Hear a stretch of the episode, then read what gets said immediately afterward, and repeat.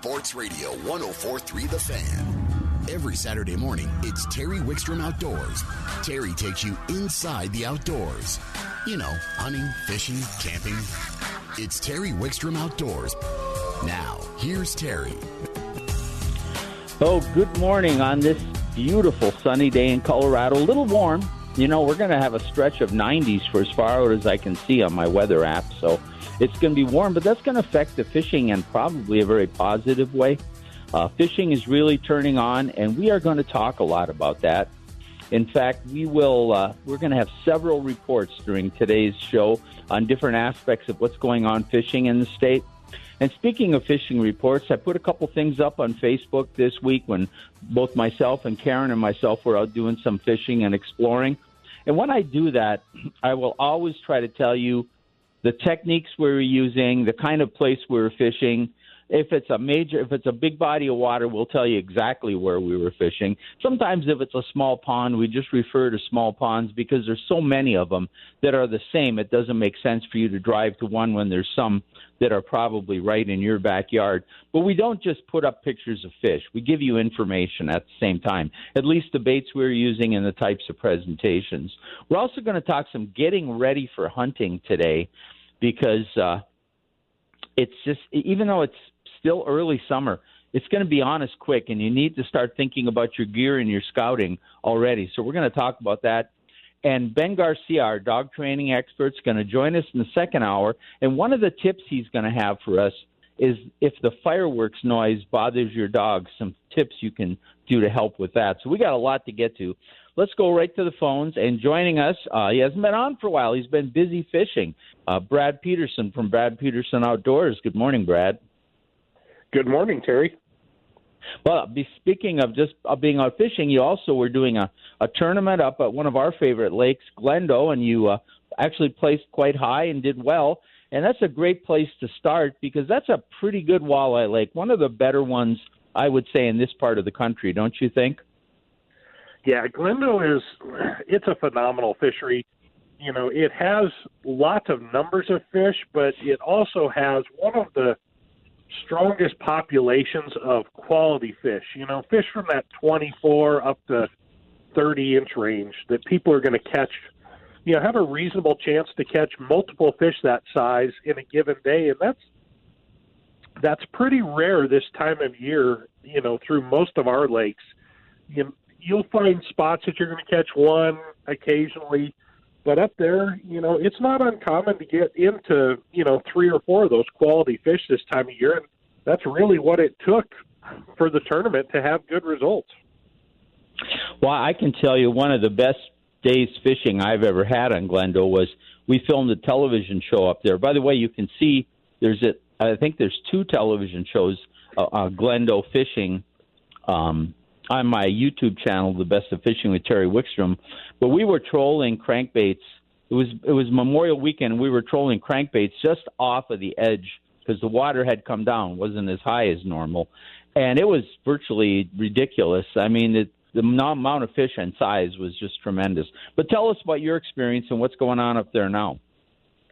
Well, you know, Terry, that bite is happening right now. If you want to go up and catch numbers of fish, the the deep weed edge has fish, or, or the deep weeds have fish right above them.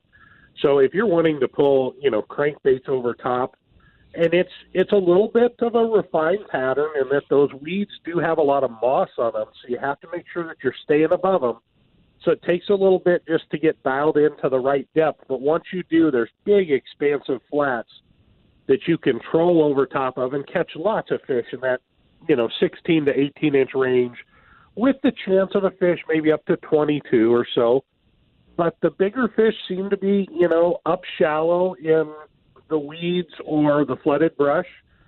And I'm going to say shallow being five foot or less.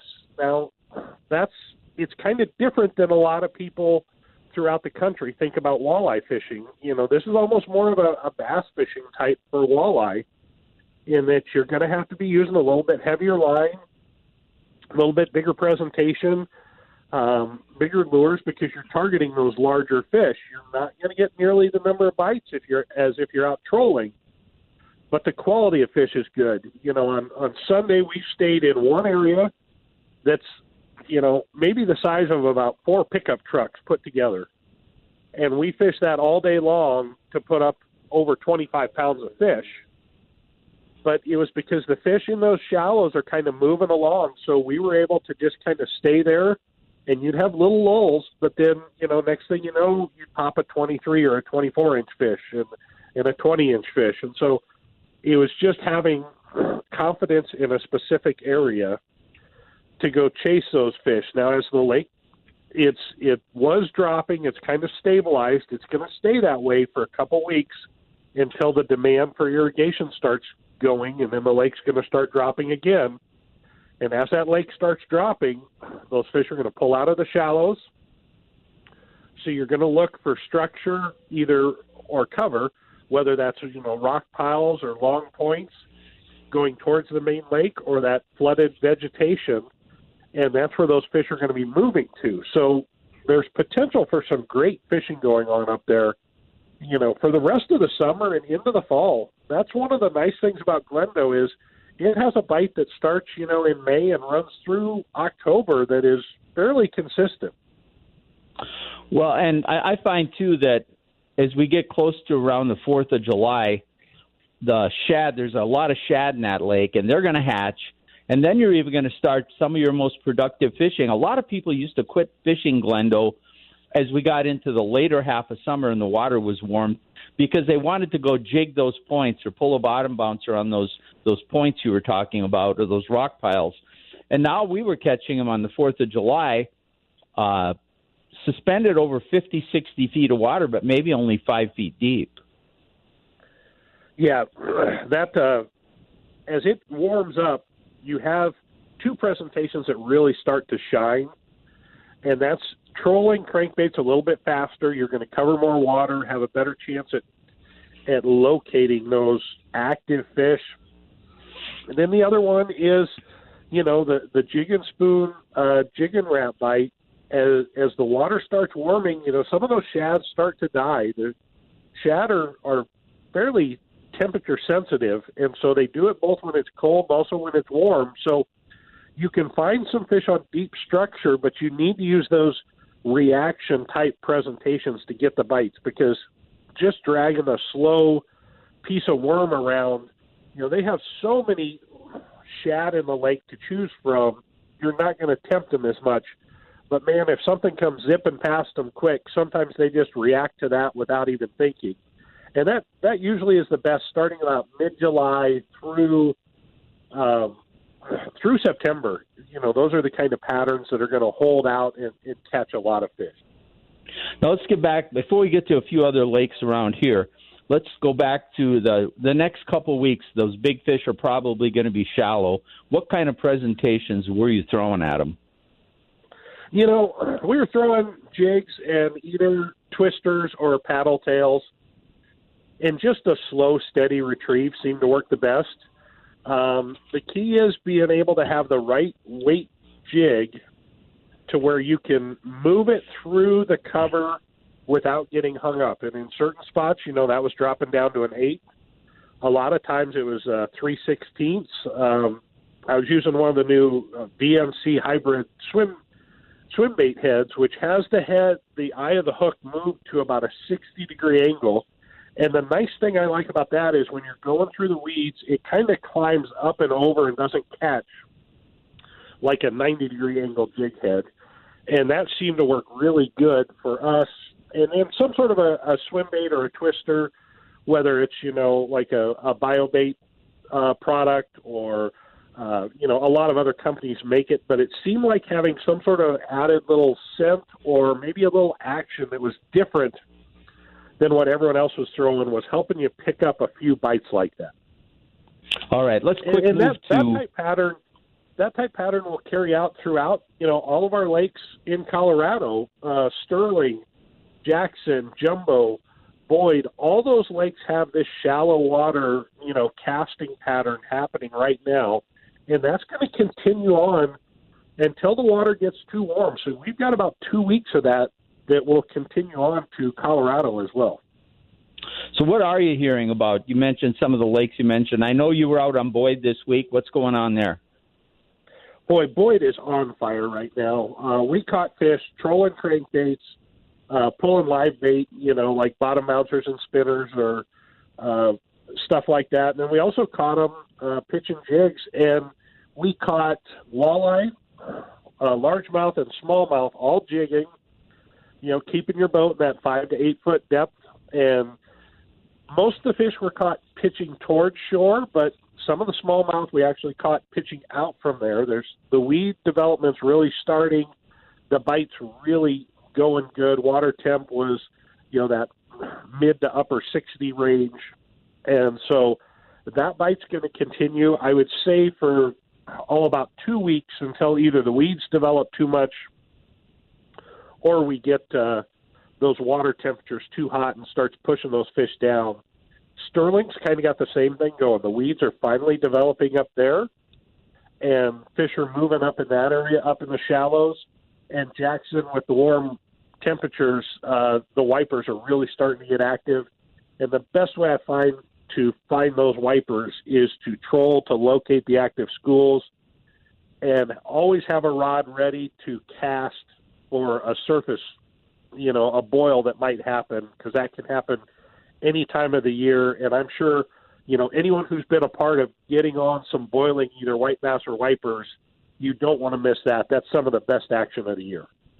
Oh, you're absolutely right. What type of uh, lures are you pulling and what depths at Jackson to locate those wipers? You know, I'm using stuff that uh, is typically in that size six to size seven crankbait range. So it's kind of the traditional size range. And then it's a mixture of stuff that has rattles or not. But one of the things I've really found is those fish on a typical morning will go through about three to four different style crankbaits. And by that I mean, you know, it may be more of a minnow style bait that catches fish. Maybe you need to be running that on lead or behind a bottom bouncer for an hour. And then all of a sudden that bite will turn off. And then you may need to try to switch to something more like a shad rap and they'll want that quiet shad shape. And then they may want a jointed uh, crankbait that has rattles in it for a little bit. So once you catch two fish on a on a lure, I typically change at least. I, I'm running normally four rods, and I'll change two, if not three, rods to that similar shape and color lure, and leaving one to experiment. But as soon as I've gone, you know, 15 minutes without a bite, I start switching through stuff to figure out what's the the hot lure to get them to trigger because it can change up. But I will tell you, so far, gold and kind of a metallic green color have been the most consistent. Usually, at some point in the day, both of those colors will catch fish for a while. So those are the two that I almost always have tied on to start. When you're running the shad shaped baits, and we're going to be out of time here in just a few seconds, but when you're running the shad shaped baits, are you running those on planer boards on any kind of weighted line, or are you just free free spooling behind the boat? You know, I'll, I'll do all of the above, and and all of them can get it done. If I've been running minnow baits, I'll I'll run them on the lead core that I have. As you're searching, you know, planer boards are a great tool to spread out your presentation. So that's a great opportunity. But uh, if all you've got is is straight mono or a straight braid, those baits are big enough that they'll get down to the bottom and you can cover the whole water column because those fish will be spread out from the bottom to just a foot or two underneath. So um, it's really an opportunity for anglers with any type of equipment to get out there and catch fish right now. All right, Brad, thanks for all the info. We are out of time. If people want to book a trip with you, how do they find you? Well, they can reach me on Facebook at Brad Peterson Outdoors or give me a call at 303 829 3998. And I wanted to let everyone know that I did just get uh, a permit to guide on Glendo. So if they're wanting to head up to Wyoming and chase some of those good walleyes, now would be the perfect time to call and start scheduling stuff. All right, my friend, we'll get you back on soon. You and I got to get on the water soon, too. Thanks, Brad. You're welcome. Brad Peterson. You can find him at Brad Peterson Outdoors. We're going to take a quick time out. When we come back, we're going to change up and talk about getting ready for hunting. No, it is not too early to start thinking about it. All that and more coming up on Terry Wickstrom Outdoors on 1043 The Fan. Terry Wickstrom Outdoors is brought to you in part by Jack's Outdoor Gear. 65 years old and growing up and still getting outdoors. And boy, I tell you what, they have everything you need to get outdoors, including the people to help you choose the right gear. Let's go to the phones. Joining us from Colorado Parks and Wildlife is Brian Postumus. Good morning, Brian. Good morning, Terry. How are you doing? I'm doing great, and I know we're talking a lot of fishing today, but you and I are going to change it up and talk some hunting. And people are are going to kind of go, well, it's it's you know the middle of June, it's 90 degrees out. Why are we talking hunting, especially big game hunting now? But boy, if you don't start getting ready early, and I always I'm an advocate of this. Whether it's making sure your gear works, and we're going to talk about firearms later in the second hour and what people usually goes wrong with them the week they try them before they go hunting but start understanding the areas you want to hunt and getting used to them. Uh, your, your your chances of success go down down exponentially, don't they? They do. They do. Putting some time in during the summertime, scouting, preparing, learning your your the unit that you're going to hunt in, right? That all goes into increasing the odds of success when you go hunting this fall. And and uh, you know, not only increases your odds of success, but also decreases your chance of uh, getting lost or having a problem, or you know, it just makes for a more pleasant trip. And I know there's something fairly new that's been done on your uh, some videos from the wildlife managers. Is that right? Yes. Yeah. Yeah. Um, yeah, and I appreciate the opportunity to share this. This is a great resource for for hunters, um, especially new hunters or any hunters that are thinking about maybe trying to hunt in a different game management unit or, or GMU is is what we use what we what we call it for short. Um, so yeah, our district wildlife managers or DWMs. These are the wildlife officers. They're they're a little bit more than a game warden, um, but the district wildlife managers.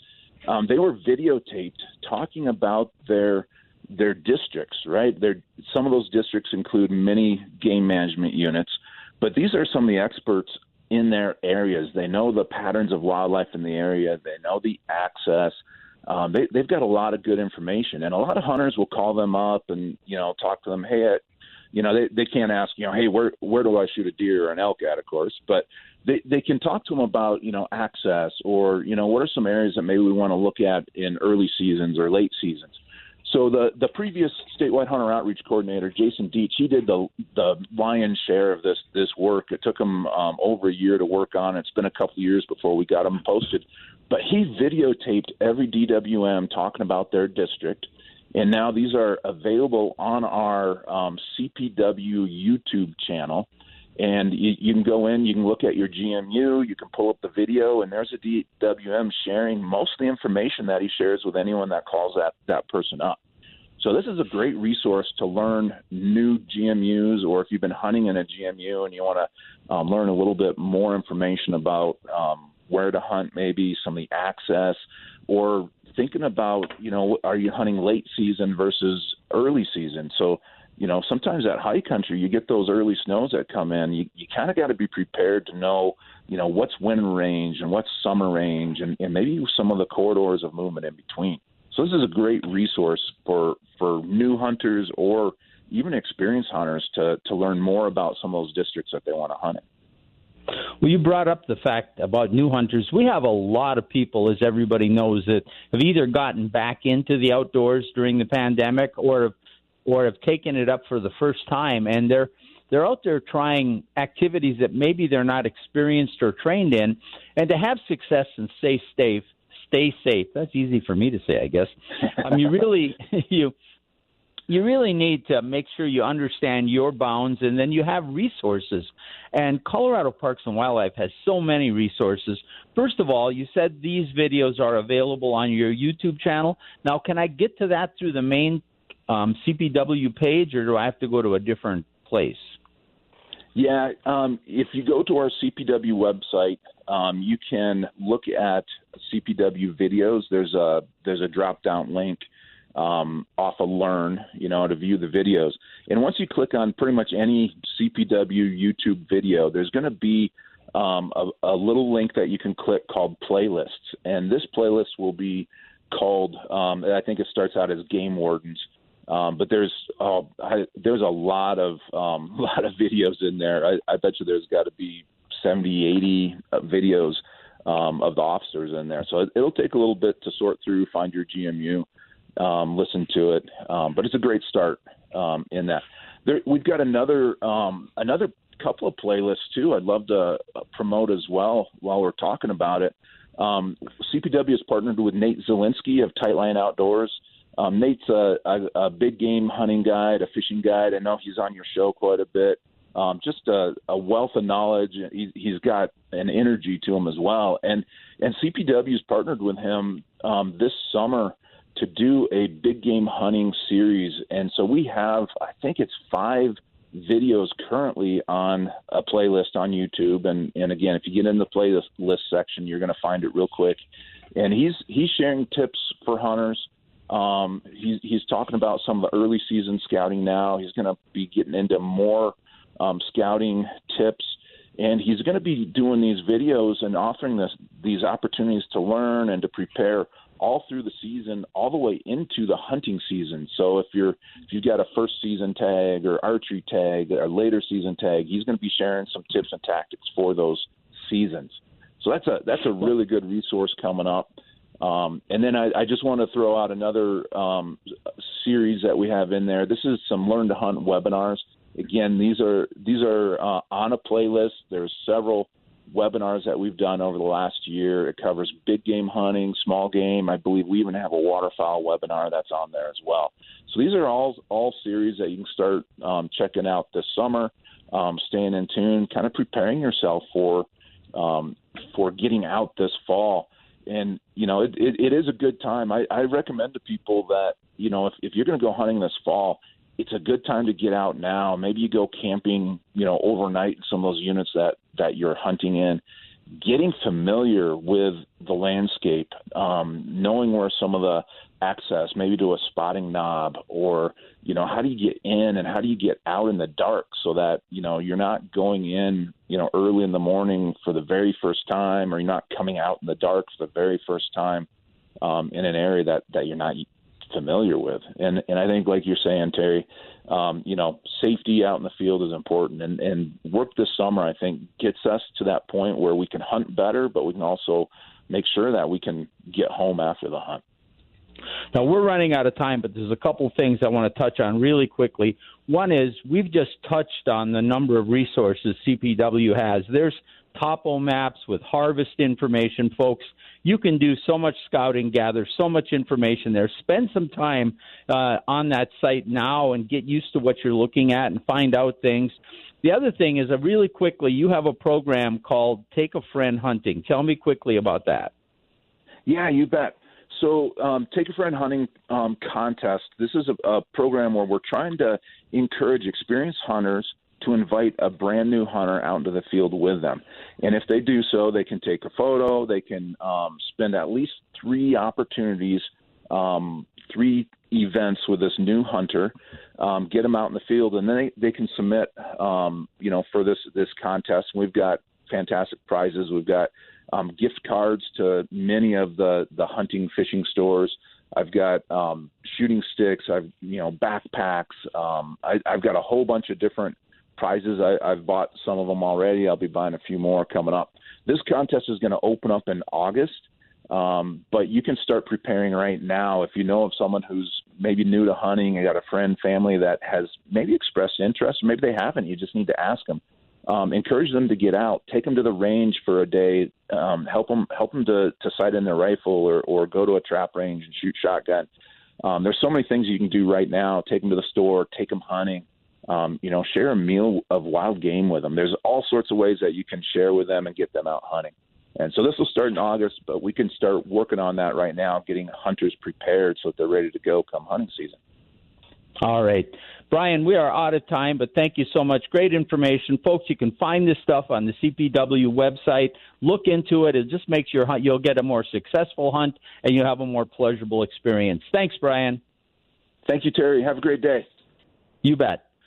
Brian uh, Patzmas from Parks and Wildlife. We're going to switch back to uh, some water based activity here. We're going to take a quick time out. We come back. We're going to take you to one of my favorite spots in the state, Navajo Reservoir, on Terry Wickstrom Outdoors, presented by Jack's Outdoor Gear on 1043 The Fan. Terry Wickstrom Outdoors is brought to you in part by Jack's Outdoor Gear. They can handle all your outdoor needs, whether it's camping, kayaking, fishing, even grilling. If you're doing anything outdoors, stop by a Jack's store near you. Let's go to the phones. And joining us from one of uh, my favorite lakes to fish in the western United States, and that's Navajo Reservoir, uh, is Rob Carter. Good morning, Rob. How are you doing, Terry? I'm doing great. And you have just a tremendous tremendous lake and fishery there. In fact, before we even start about what goes on there, why don't you tell people where it's located and describe Navajo Reservoir? Well, Navajo, we are between Pagosa Springs and Durango, a little bit south, so we're about equal distance from from both towns. Navajo is a, a large lake. Actually, it's it's about 30 31 miles long. It's got a lot of little nooks and crannies and coves that people can get into. And even though it can seem crowded at the boat ramp, sometimes once you get out on the lake, there's plenty of water and plenty of spaces, and you know you can just get away. And it's it's a lake that serves many purposes, both not only great fishing, but uh, get wakeboarding. We get sailboats. We've got houseboats. Uh, so it's a gr- very great recreational area. In fact, it's kind of referred to as a as a, a smaller version of Lake Powell, isn't it? Yes, sir, it is. It's, it's that canyon type park as well too. Have 147 campsites and you know, three cabins as well too. Oh yeah, and there's lots of opportunities. The first thing people are going to ask uh, is, what are the water levels like right now? We know the snowpack wasn't tremendous in that part of the state. How are you doing? We are at 60 41 right now. We're 60 85 is full pool. The lake has come up about eight feet in the last month, and it still seems to be rising. You know, it historically I'd say it rises till about the middle of June, then it tapers off and and then slowly starts to go down. Our boat ramp is open, ANS station's open, Marina Store is open, visitor center. So right now there's really not any issues as far as launching. We've got all five lanes to the boat ramp open. Uh, that may change as water level goes down later in the in the fall, but right now we are sitting at a very good level. Now you mentioned you have a lot of camping there. Uh, is that all on a reservation system? Yes, it is. To make reservations, and they can make people can make reservations twenty four seven. They go to CPW, for Colorado Parks and Wildlife, shop.com, or they can call a toll free number, which is one eight hundred two four four 5613. And um, are you pretty booked up? Do you have to make them pretty far in advance, or can you get sometimes short uh, short lead time reservations? You know, especially weekends and holidays, we are pretty booked up, Terry. Uh, but there's uh, you know occasionally sites that are available on a on a short term or short not- notice. And of course, with all the boating activities and the fishing, which we're going to talk about in a minute, people also need to know that a good portion of the lake is in New Mexico, even though you can launch in Colorado. So if you're going to fish, you need a license for both places, right? That is correct, and and really most of the ninety percent of the lake is in New Mexico. So I would encourage people to definitely get their licenses in advance. And for New Mexico licenses, they can be purchased online at at the New Mexico Game and Fish website. Of course, Colorado licenses can be purchased here at our visitor center as well. All right. Now let's talk about fishing. I know that people come to Navajo to do everything. They do boating, they do wakeboarding, they do party boating, they do paddle boarding. And you said it's a large, large lake. You can spread out. In fact, I did a video down there, a television. It's on my uh, YouTube channel, The Best of Fishing with Terry Wickstrom. And I, I don't know that we hardly saw another boat once we left the boat landing. We were out in the lake and we were fishing and we caught some tremendous fish. What's going on with the fishing right now? Right now, people seem to be doing very well with uh, the smallmouth bass, largemouth bass, and the northern pike. Uh, the crappie season is seems to have tapered off a little bit as we're getting the warmer water, but uh, you know when I talk smallmouth bass, you know, they can be all the way up to the four or five pound range, and pike can be up to the four foot range. Well, I've caught both uh, first I caught numbers of pike. When on my pike fishing there, I didn't catch any huge ones, but I caught just good, fat, healthy, and a lot of them. I caught some smallmouth that were pushing four or five pounds down there. In fact, the previous Colorado state record came from Navajo. It's been since been broken, and every now and then you get a pretty big trout too, don't you? We do. Uh, I had a, a fellow this uh, this spring come in, and I talked to him at the boat ramp and said, "How was your fishing?" He said, "Well, I only caught one," and he pulled up his phone and showed me a picture of it. It was a, a female brown trout that he weighed. It was twelve pounds. Wow, that's beautiful, and it's just a, it's just a beautiful place to go and fish, and you can use different styles. And if you don't have a boat, but you want to go down there and camp and you want to experience the lake, you have some pontoon rentals. Is that right? We do. We have five pontoon boats that we rent. We have four 20 foot pontoons that are set up for, for fishing with a live well. And then we have a 30 foot uh, boat that is is very nice. It's a double decker boat, has a slide and a and a bathroom on it. That's more for a recreation uh, group rather than than fishing, but you can fish off of it as well too. All right. Well, Rob, if people want more information, how do they get a hold of you down there at the marina or the park? They can either go to the uh, CPW website and click on Navajo State Park, or they can definitely give us a phone call at 970 883 2628, which is 883 BOAT. So it's very easy to remember. And I'll tell you what, folks, this is a place worth going to. Uh, I just enjoy fishing this so much. You will have the time of your life. You'll catch some fish. And not only we talk, there's catfish in there. There's down in the southern end of the lake. There's some kokanee. Um, there's other other species. I caught a huge carp in there, and and there's just it's just a great place to fish. But the pike and the bass fishing is just phenomenal there. Rob, thank you so much for joining us. I hope a lot of people get down and enjoy that because it's such a great body of water. It is. Well, Terry, I appreciate it, and you have a great weekend. We will. Thanks. That's Rob Carter from Navajo. And I tell you what, we talked about Glendo Reservoir in Wyoming. We talked about Navajo, and we talked about Boyd and some of the Colorado lakes already today. Every one of the lakes we talked about, and every one of the techniques we talked about, there is on that exact body of water. There is something on my YouTube channel, Best of Fishing with Terry Wickstrom, on those exact lakes doing those exact techniques. So if you want some great information, go to our YouTube channel. It's it's set up. You know, we did two shows. We did our travel show, which was angling adventures, and we did mountain states fishing. And have even a number of the travel shows were filmed right here in your backyard. So there's a, there's a hundred, maybe 150 episodes up there. Bet half of them have Colorado contacts in them. So take a look at that. We're going to take a time out. When we come back, our good friend Austin Parr is going to join us here on Terry Wickstrom Outdoors, presented by Jack's Outdoor Gear on 104.3 The Fan.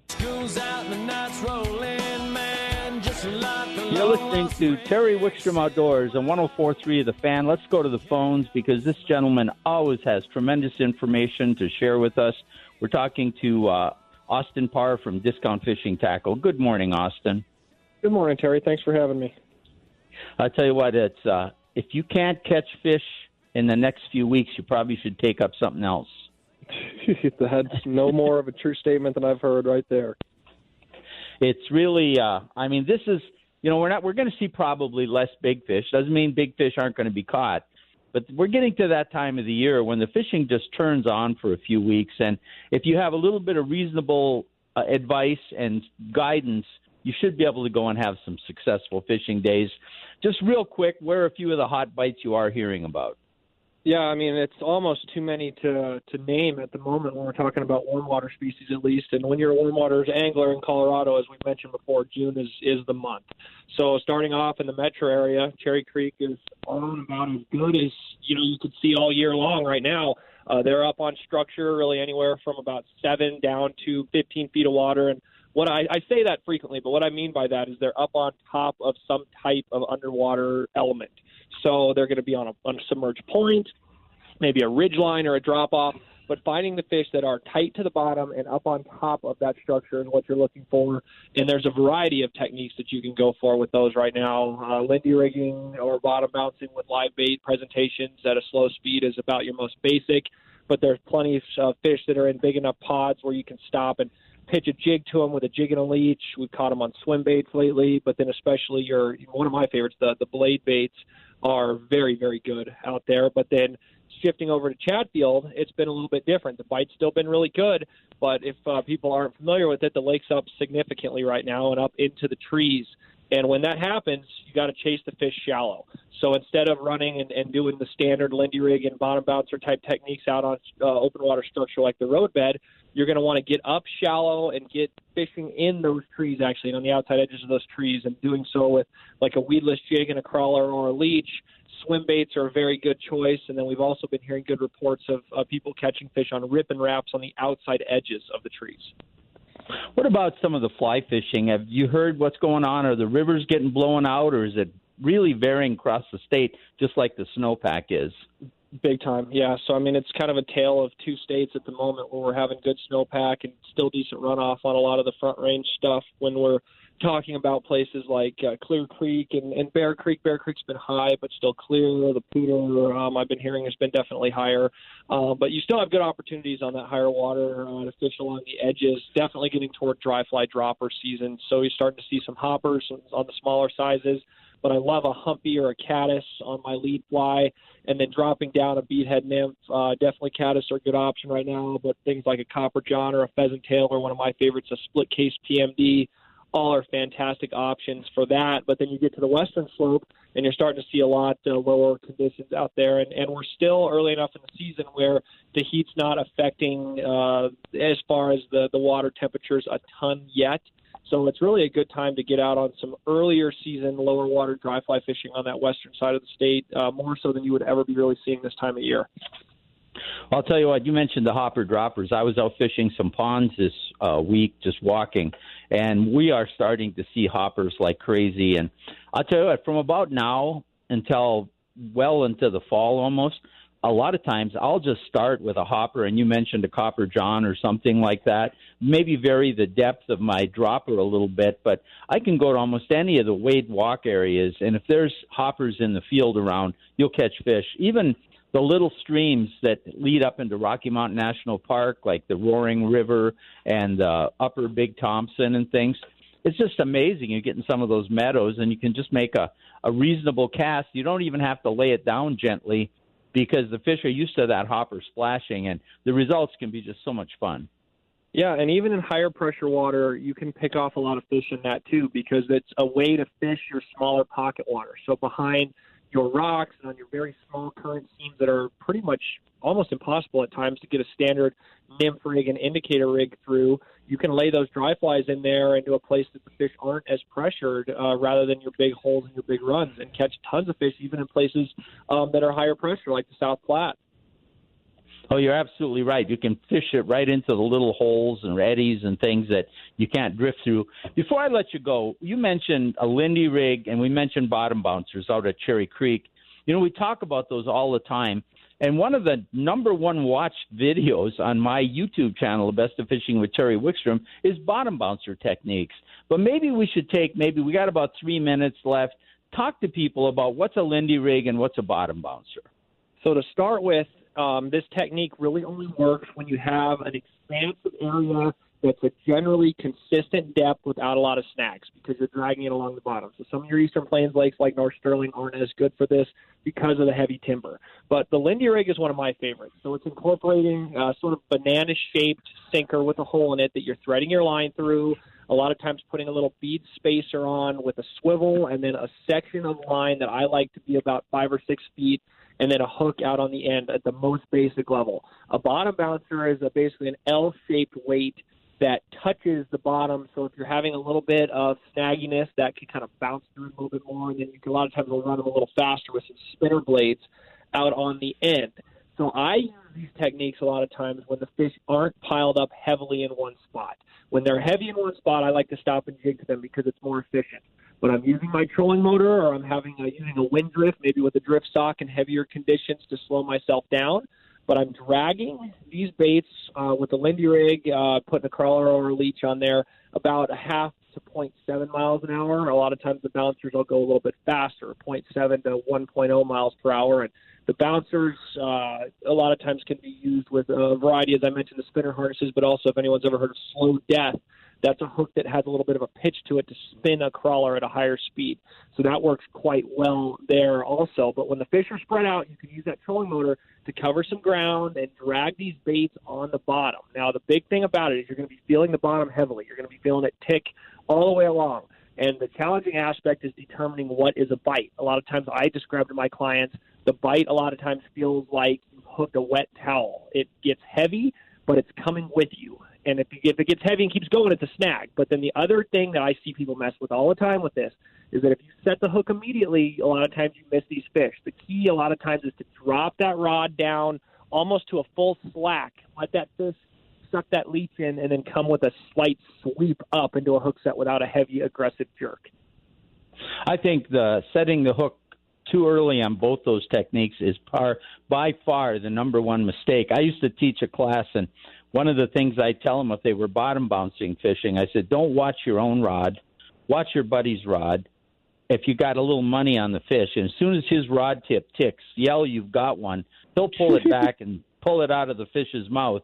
And all and all you really need to do is if you're moving the boat is just hold on if you've got a, a good long rod that has some give, the rod will start to bend, the fish will take in its mouth and start to turn, and the rod loading will set the hook for you. And it's amazing. I did a test, and I'm going to uh, real quick get through this. I had I did it on Cherry Creek. I put a stiff pool cue like rod on one side in a rod holder. I put a limber rod the same length on the other side, ran the same spinner on a bottom bouncer, ran it through Cherry Creek I got a number of, I got the same number of hits on both rods, but the hookup was almost four to one on the limp rod. Then I wasn't touching them at all because the stiff one just pulled it out of their mouth. It was amazing. Real quick, we got to go, Austin. If they want more information or book a trip with you, how do they find you? I'm a Discount Fishing Tackle. We're six blocks south of Evans on the west side of Santa Fe. All right, my friend, you and I need to get out and do some of these techniques. We'll talk to you soon. Thanks so much, Terry. You bet. We'll take a quick time out and we come back. Nate Zelinsky will join us on Terry Wickstrom Outdoors on 1043 The Fan.